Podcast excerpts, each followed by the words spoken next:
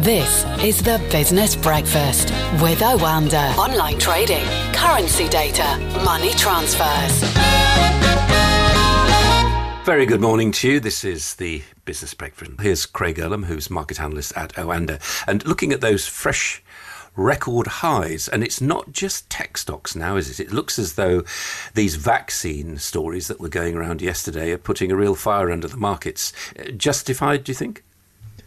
I mean, I'm not sure necessarily that you can say the record highs are justified. Uh, I mean, it's it's very difficult. Obviously, we we have to adapt to the the changing world in which we live in, and these tech stocks are performing extremely well on the basis that they have uh, almost had a huge leap forward uh, throughout the course of this pandemic because of evolving trends that, as we've already previously discussed on the show, were were, were materializing prior to the pandemic and were just significantly ex- accelerated. But I do also think the expectations are now extremely high on that part. So uh, you could certainly argue that they are overvalued given where we currently are. But as you said, yesterday it was more of a broad based rally.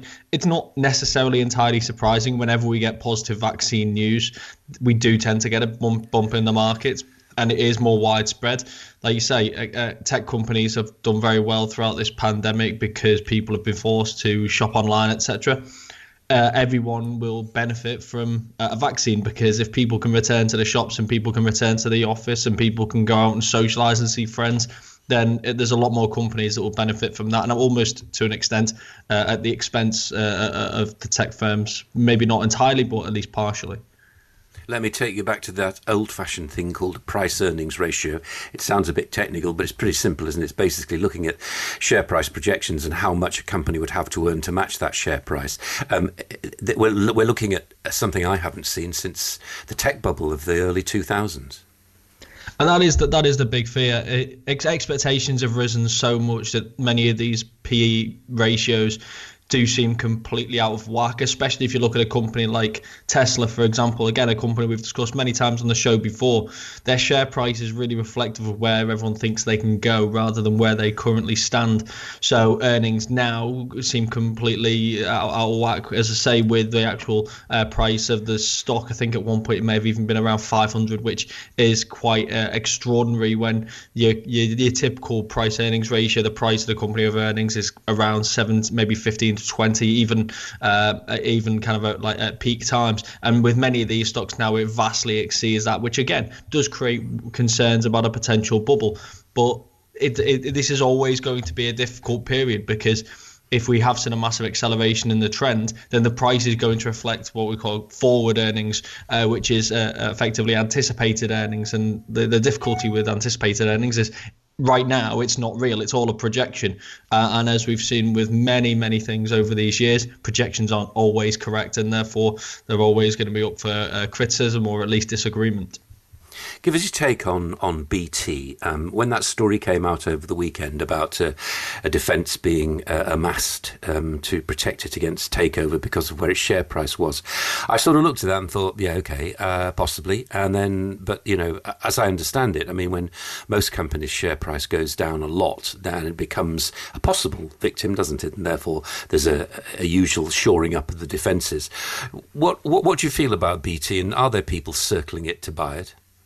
I think there's always going to be companies circling a, a, brand like BT, uh, which is so heavily invested in so many different areas at this point. Um, and if you see the share price dip, then there's always going to be people looking at the potential opportunity, seeing where the company should be versus where it uh, where it exists now, what short term uh, influencers are affecting the share price, which effectively creates opportunity. So yeah, I, I, do think people are always going to circle, and I guess in many in many ways, it's why companies you will so often see will do share buybacks when the when the share price does decrease in order to kind of shore things up. That's at least one of the reasons why they would do such a thing.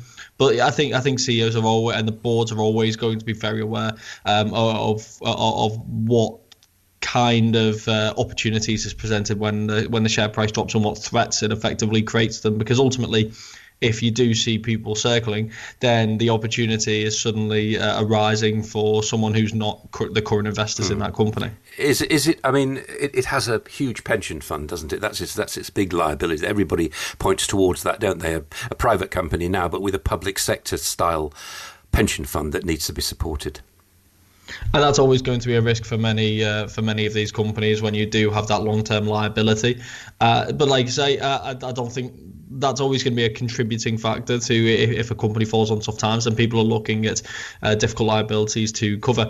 Uh, but I, I, think there's probably more of a, a broader uh, concern as far as BT is concerned, and you, they have to look at short-term and long-term solutions. The long-term solution is obviously why, why is our share price falling as far as it is, uh, and what do we need to get investors back on board? The short-term, obviously, solution is how do we protect investors now and prevent, uh, like I say, prevent uh, people circling around and looking at us as uh, as a, as a, almost a cheap buy.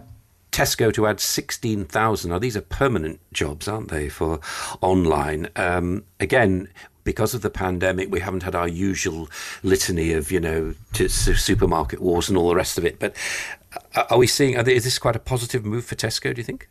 For Tesco, it certainly seems to be the case. Um, we again we've talked about on the show plenty of times now uh, about the the kind of the acceleration of the evolution uh, in terms of how people behave, and one of them is online shopping and so those traditional retailers that have a, a strong uh, online shopping presence have uh, have seen a boom in this area over the course of the pandemic, and it's come at the expense of many different businesses, not just the ones you'd expect. The Aldis and Lidls of this world who have done so well over the last decade or so uh, don't have an online presence, so they are going to suffer as a result of this evolution.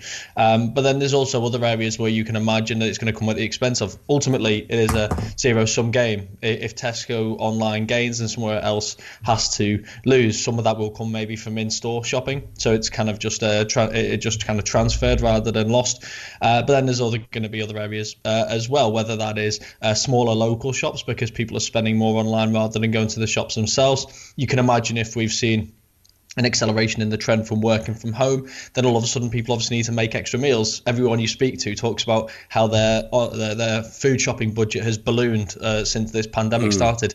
Well, if you're going into the office less, then you're obviously going to be spending more uh, creating your food at home, so that you can see that it comes therefore at the expense of the the shops which would exist around the office, for example. And there's going to be many other areas as well. So yeah, Tesco seems to have done uh, very well, uh, and now they're just going to hope that this investment will pay off, pay dividends in terms of the, the trend sticking and them having a strong foothold in an area where the competitors that have eaten into their market share over the years don't have any foothold whatsoever.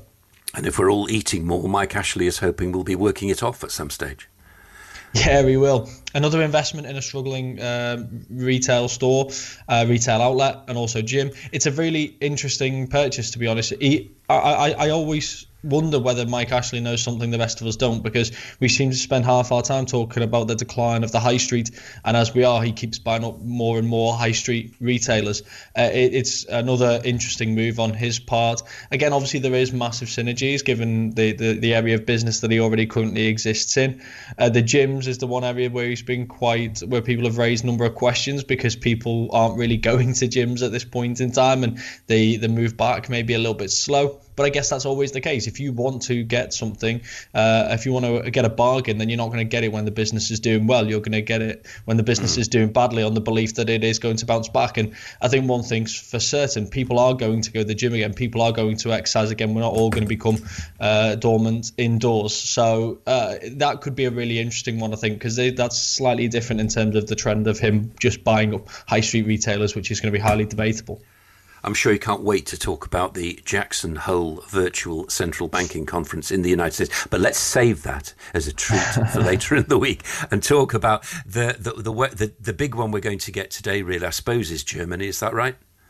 Yeah, we've got uh, the IFO and we've also got GDP as well. Germany's uh, fared much better than many of the other European economies uh, throughout this pandemic. They shut down their economy sooner. They seem to do so more effectively and they opened it up uh, sooner as well. So they're expecting um, a declining growth of around 10%, which sounds obviously like a lot, but you compare that to more than 20% here in the UK, uh, and you can see that they've actually done fared far better. Same with Spain and Italy as well, who uh, who are closer towards the 20% end of the scale as well. So yeah, the, the numbers obviously, while being very bad, this uh, on a comparative basis looks um, much better. And then you've got the uh, IFO number as well. So this is how how do businesses feel uh, about mm. the economic outlook? Naturally, uh, over the course of 2020, this has dived into basically uncharted territory. Uh, but that is bouncing back again. So uh, the, the the German businesses are feeling a little bit more optimistic again.